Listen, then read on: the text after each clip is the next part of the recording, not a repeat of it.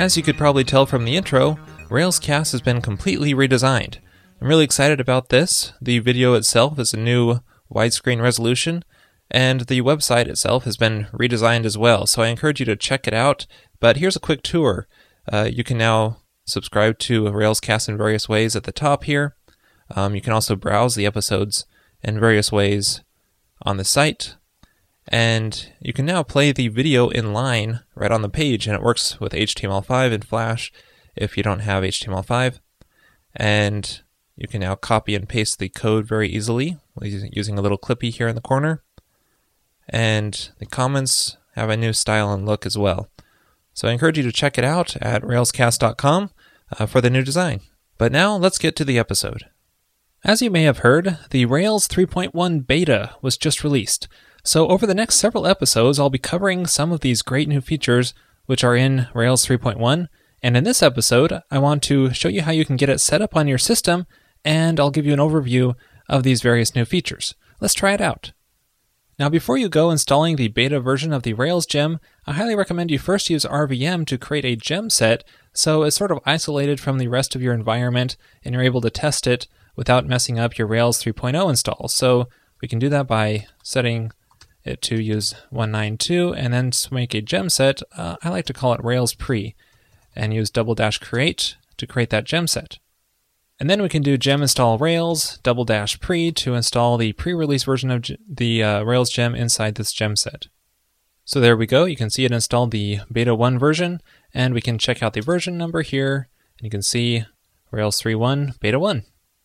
And then we can create a new application just like normal with the Rails new command. I'll call it to do and one of the changes to the defaults in Rails 3.1 is that it uses jQuery by default instead of prototype.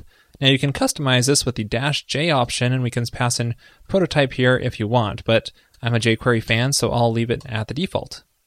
Now before I open up the project, it's important that I should go in here and run the bundle command to install all the necessary gems uh, to get my app running. Now with those gems installed, let's check out what this application looks like. So here it is in TextMate, and by the way, I'm switching to a sidebar here, as you may notice, and that's available through the Missing Drawer plugin, which I'll link to in the show notes if you're interested in that. And first, let's check out the gem file because that's a good place to start.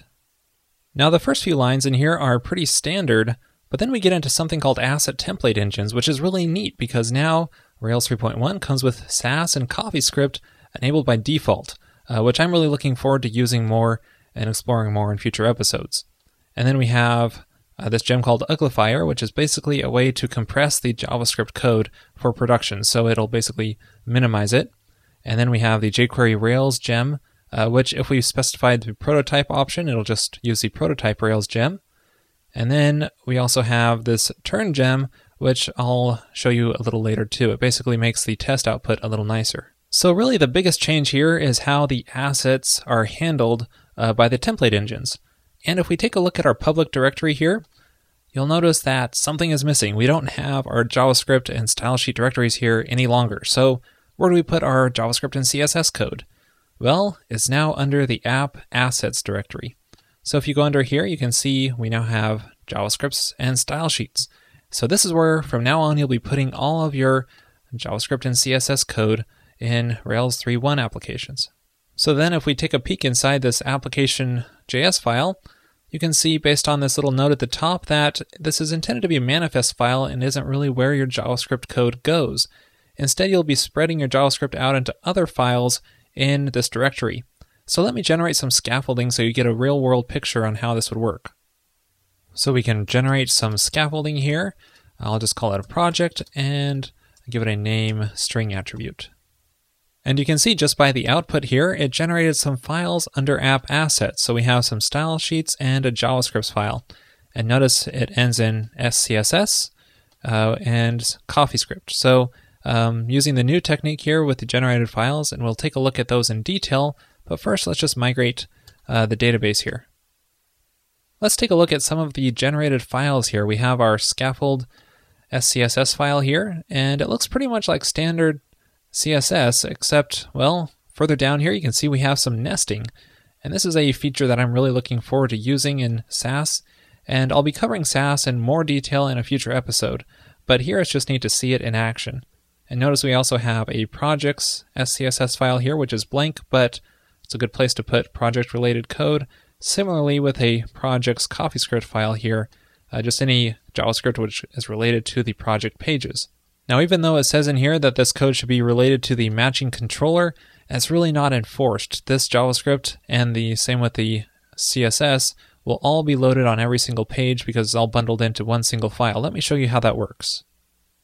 So I started up the server, and as you can see, it's working here, beta 1, and I can go to the projects uh, page, and this is what the page looks like. We currently don't have any projects, but if we check out the source code here, and you can see it's including two files in here. Under the assets directory, we have a CSS and JavaScript file.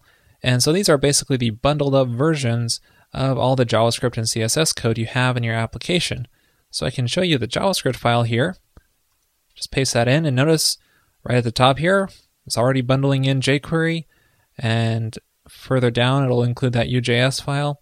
And then it'll include all the other JavaScript we might have in our application. And if you take a look at the application.js file, you can see this is what it means by a manifest file. These commented out lines here, well, they're actually important because they're instructing it what files to load and when. So if we take out the jQuery files here, for example, and then if we reload our application.js file in the browser, you can see it removed jQuery completely from our application. So it's important that you keep these commented lines in the application because it's instructing it what to load. Now behind the scenes, what Rails uses to accomplish this is called sprockets.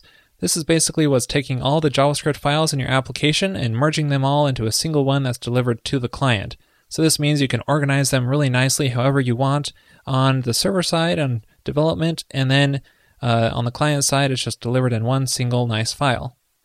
And now, even though there's a lot of code inside of here, it'll all be minified in production automatically, so you don't have to worry about that. Now in development mode, the application.js and CSS files are reloaded automatically. So if you make a change here, for example, in this CoffeeScript file, we can just add an alert call.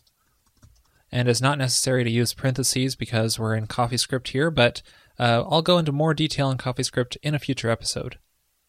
And reload our projects page here, and we can see that alert message right here. Now in production, this is all cached for you, so you don't have to worry about the delay in performance for waiting for it to compile every time. Alright, let's take a look at some of the other new features in 3.1. One is the database migrations. If you take a look at the uh, migration file that was generated with the scaffolding, you can see that it has one method in here called change, and this will handle both the up and down migrations. So you don't have to write both sets every time now as long as it can determine it based on this change migration. So this is a really welcome addition in Active Record, and I can't wait to start using it more. And another nice feature in Active Record is identity maps. So if you take a look at your config uh, application.rb file, and you scroll down, you can see there's a section on here on identity maps, and you can see it's enabled by default. Uh, but for some reason, uh, it wasn't really enabled for me. So I actually needed to do a quick little hack to get it enabled, and that is to add this line of code into my application. Now, I'm sure this won't be necessary once 3.1 is released, but uh, in the beta, I found it necessary to enable identity mapping. So, what does this identity map feature really give us? Well, let me show you how it works in the console here. So, let's say I create a new project, give it a name called Yardwork. And, well, one thing nice about 3.1 is that it shows you the log directly in the console here. That means I can see the SQL queries that's performed uh, in line, which is really nice. And uh, let's fetch that project again. Say project.find using that given ID. And notice it says project loaded from the identity map. So it's not actually performing any SQL queries here to fetch the project from the database. It notices that the project instance is already loaded in memory here in Ruby, and it's actually going to use that exact same instance. So you can see if we check out the object ID for the project, it's actually going to equal the object ID of the second project that we loaded from the database. So that's because it's actually using the exact same object in memory in Ruby. This means you won't have any problems where you're setting attributes on one record and you think is the same record that you're loading through an association or something, and it's actually going to be all the same instance in Ruby now.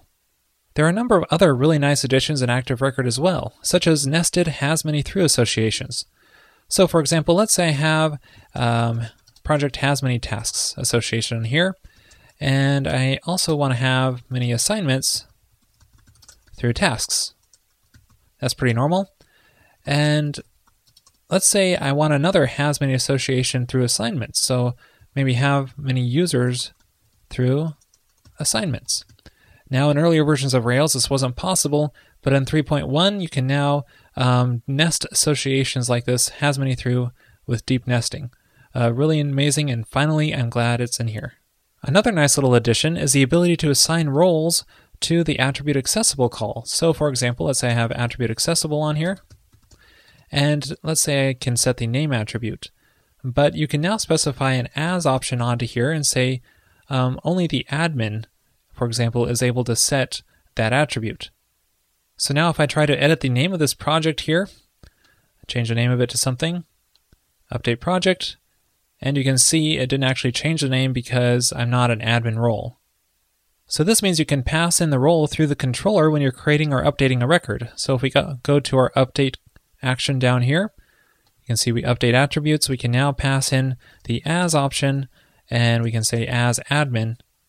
And now if I try to edit the project here, it now changes the name because I now have the admin role. So that's really nice because now we have a way to customize attribute accessible based on roles. I want to finish up by showing you a few additional niceties in the view layer.